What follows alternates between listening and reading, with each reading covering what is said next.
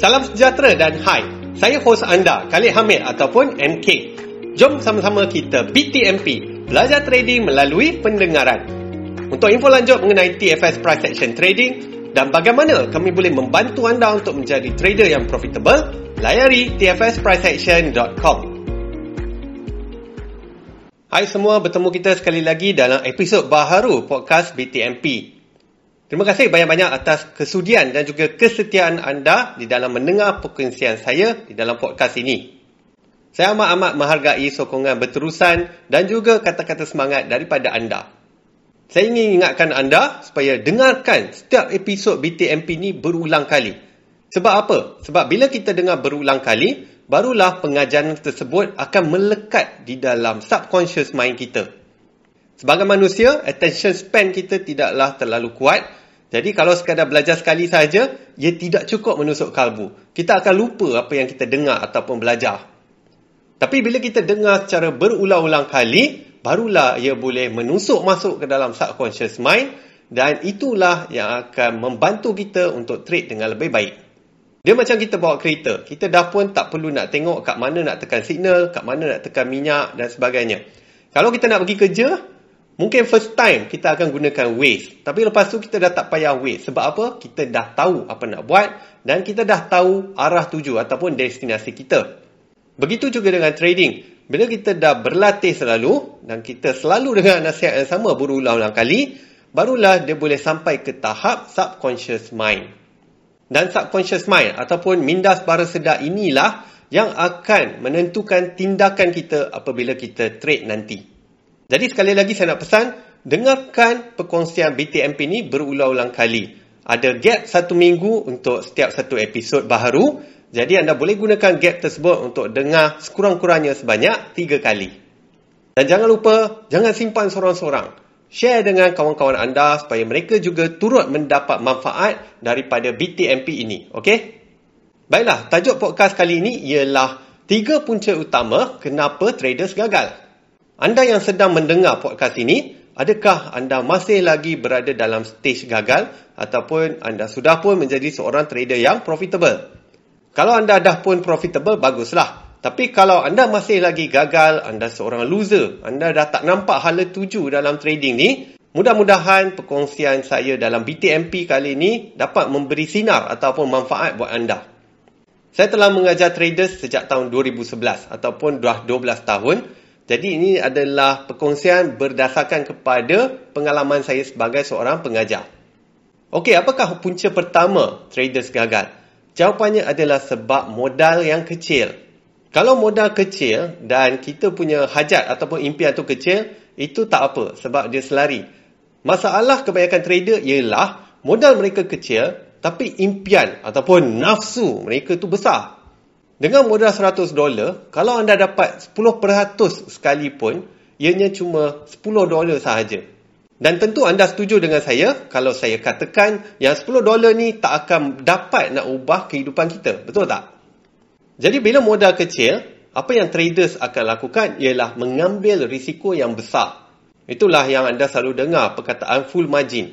Bila full margin, mungkin setiap kali loss, anda akan loss separuh ataupun mungkin keseluruhan modal anda. Kenapa mereka buat macam tu? Sebab daripada 100 dolar, mereka nak dapat profit 50 ataupun 100 dolar. Sebab tu mereka perlu mengambil risiko yang besar. Anda tak boleh nak dapat profit 100% kalau anda sekadar merisikokan 5% ataupun 10%. Apatah lagi kalau anda risk 1%. Paling kuat pun anda mungkin boleh dapat 3% saja ataupun 3 kali ganda daripada risiko. Dalam trading ni, it's always about risk to reward ratio. Paling teruk pun anda kena usaha untuk dapat 2 kali ganda daripada anda punya risk. Contohnya kalau risk anda ataupun stop loss 20 pips, anda punya strategi kena boleh dapat sebanyak 40 pips minimum. Saya selalu menetapkan sasaran 2 ke 3 R. Itu yang paling maksimum. Jangan hold terlalu lama sebab nanti dia patah balik. Itu yang paling saya benci. Jadi bila saya trade dan dah dapat 2R ke 3R, saya akan close dan saya dah tak akan fikir apa yang akan berlaku lepas tu. Berbalik kepada punca modal kecil tadi, itulah yang selalu mendorong traders untuk mengambil risiko yang tinggi. Bila high risk, maka high chances juga untuk kegagalan. Bila anda terlalu mudah MC ataupun total loss, ia akan membunuh semangat anda. Dan anda tak akan belajar apa-apa bila anda trade dengan risk management yang sebegini. Itulah pentingnya risk management. Bila anda risk kecil, anda boleh survive dalam market untuk satu tempoh yang lama. Bila anda survive lama, anda akan dapat pengalaman. Dan pengalaman itulah yang mahal dan akan membentuk anda untuk menjadi seorang trader yang profitable pada masa akan datang. Kalau modal kecil, anda kena terima hakikat yang profit anda pun akan kecil. Kalau anda nak untung yang besar dengan percentage return yang kecil, maka anda tak dapat lari daripada menggunakan modal yang besar. Contohnya modal anda 100,000 US. Kalau anda dapat 3% sahaja sebulan, itu pun sudah bernilai 3,000 USD. Kalau modal anda 100 dolar, ianya cuma 3 dolar sahaja. 3 dolar nak beli apa bang? Tapi kalau 3000 dolar, of course, ianya satu angka yang besar dalam ringgit iaitu lebih daripada 5 angka. Dan amount sebeginilah yang kita mahu. Dan kalau anda nak target 3% sebulan, risk anda mungkin 0.5 ataupun 1% saja sebulan. Ianya tidak akan tinggi dan anda dijamin akan survive lama dalam market. Kesimpulannya, berapa yang anda nak tu kena align ataupun selari dengan berapa modal yang anda ada. Anda tak boleh lari daripada hakikat modal besar untung besar dan modal kecil untung kecil. Kalau anda nak survive lama, anda kena trade dengan approach low risk, low return. Tapi bila modal kita besar, profitnya nanti akan besar juga akhirnya. Kalau kita modal kecil tapi impian ataupun hajat kita tu besar, maka itulah yang akan mendorong kepada over trade ataupun over leverage dan ia akan menjurus kepada kehancuran kita dalam trading. Jadi bila saya tanya traders, apakah punca utama trader gagal? Ramai yang cakap tamak, emosi dan sebagainya. Tapi punca core ataupun terasnya adalah modal kecil. Sebab bila modal kecil tapi hajat ataupun impian kita tu besar, dia tak align. Maka anda akan ambil risiko yang tinggi untuk setiap trade anda. Dan bila risk anda tinggi, kebarangkalian untuk anda melingkup ataupun gagal juga akan automatik menjadi tinggi. Dan anda kena terima dalam trading ni, kita tak akan boleh nak profit dalam kesemua trade kita. Sekarang kita bergerak kepada punca yang kedua, iaitu kurang minat. Mungkin anda akan terkejut bila saya cakap, ramai traders nak jadi trader, tapi minat dia tu tak cukup mendalam. Saya pernah ajar trader secara percuma dan juga ada yang membayar yuran sampai 5 angka tapi bila kita sebut tentang minat ni, sebenarnya minat tu tak boleh nak diletakkan angka. Ada yang bayar yuran 5 angka, tapi end up sebenarnya tak berapa nak berminat pun. Bila kita ajar, mereka tak buat pun apa yang dia ajar. Dan minat ni betul-betul kena datang daripada kecintaan ataupun passion kita terhadap trading. Adakah anda percaya yang trading ni boleh memberi anda kehidupan yang lebih baik dan juga kebebasan? Jika jawapannya ya dan jawapannya memang ya, anda boleh tengok sekeliling anda. Saya percaya anda pun mungkin kenal satu ataupun dua orang trader yang telah berjaya achieve freedom melalui trading. Tapi hakikatnya tak ramai traders yang betul-betul minat dalam trading. Mungkin sebenarnya pada awalnya mereka hanya minat sebab nak duit cara yang mudah saja. Mereka nampak trading ni klik-klik buy sell, tengok handphone, tengok laptop, tengok PC sekejap-sekejap. Tahu-tahu boleh dapat duit banyak. Okay, sebenarnya ianya tidaklah semudah itu. Trading is simple but it's not easy. Oleh itu, anda perlu ada minat yang mendalam terhadap trading. Bila anda ada minat yang mendalam, anda akan lakukan segala apa yang diperlukan untuk anda menjadi seorang trader yang berjaya. Jadi ingat ya, minat anda kena betul-betul kuat dan mendalam. You have to be very passionate about trading. Okey, sekarang kita bergerak kepada punca yang terakhir iaitu kurang latihan. Majority traders gagal sebab sebelum mereka berlatih, mereka telah pun deposit real account dan terus menjejah market. Ianya adalah sesuatu yang sangat-sangat mengejutkan. Dan itulah salah satu kesilapan yang saya kongsikan dalam e-book apa patut saya buat 15 tahun lalu. Saya ceritakan mengenai latihan-latihan yang sepatutnya saya buat sebelum saya gunakan real account. Sebelum saya deposit duit betul. Dan percayalah cakap saya, saya dah mengajar cukup lama. Ramai traders yang gagal ni, kebanyakannya terus masuk real account. terus deposit sampai 4 ke 5 angka. Dan bila mereka gagal, mereka keep on deposit, deposit dan deposit. Tahu-tahu saja duit dah beratus ribu habis. Sedangkan kalau mereka berhenti dan berfikir lepas tu pergi belajar, sebenarnya apa yang anda perlukan adalah berlatih terlebih dahulu. Kita bukannya nak masuk lumba lari 100 meter. Itu kita kena lari kan. Tapi kalau kita nak jadi trader yang berjaya, apa yang kita kena latih adalah mata kita. Anda kena ada trading plan, anda kena ada trading rules, anda kena tahu buat journaling, tahu buat latihan backtest, tahu buat latihan screenshot dan lain-lain lagi.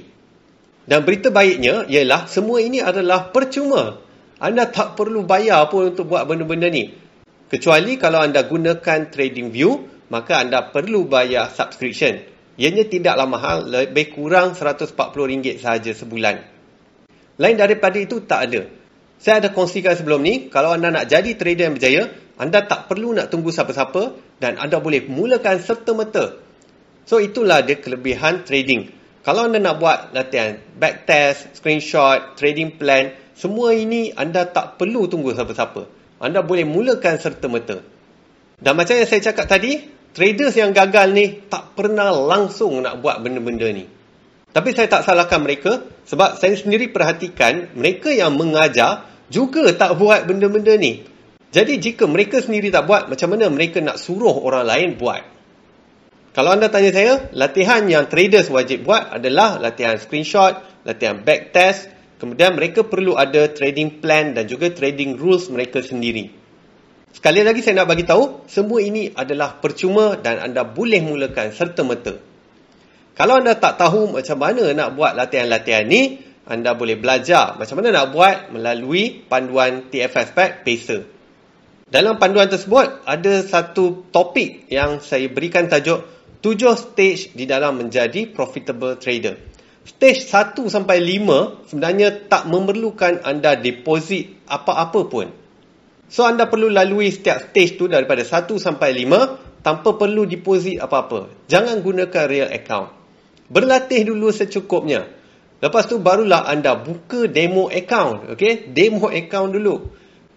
Bila anda dah boleh profit konsisten melalui demo account, anda dah tahu macam mana nak trade, anda dah tahu apa itu setup, signal dan sebagainya, barulah anda boleh gunakan real account. Tapi dalam zaman sekarang ni, melalui prop trading, semuanya menggunakan demo account saja. Anda tak perlu nak deposit real account pun. So sebagai trader, kita bukannya nak latih tangan kita, kaki kita bagi kuat, badan kena ketak-ketak macam tu. Sebagai trader, apa yang kita kena latih adalah mata kita. Mata kita kena cekap dan tajam untuk menangkap setup dan signal di dalam market. Melalui latihan yang berterusan, mata anda akan dapat mengenal pasti setup dan signal dengan lebih cekap. Dan bila mata anda cekap, dia akan menuju kepada subconscious mind anda. Itulah yang anda perlu latih sebagai seorang trader, iaitu mata dan juga minda anda. Anda tak perlu nak angkat dumbbell, nak kena lari laju, nak kena jaga pemakanan dan sebagainya. Tapi of course, pemakanan yang baik akan menjurus kepada emosi yang baik. Okay? Dan itu juga akan menyumbang kepada kejayaan anda dalam trading. When you eat good, you will feel good. Kesimpulannya, tiga punca utama kenapa traders gagal ialah sebab modal mereka terlalu kecil iaitu tidak selari dengan impian mereka. Dan yang kedua adalah minat yang tidak cukup mendalam dan akhir sekali yang ketiga ialah mereka tidak buat latihan sebelum gunakan real account.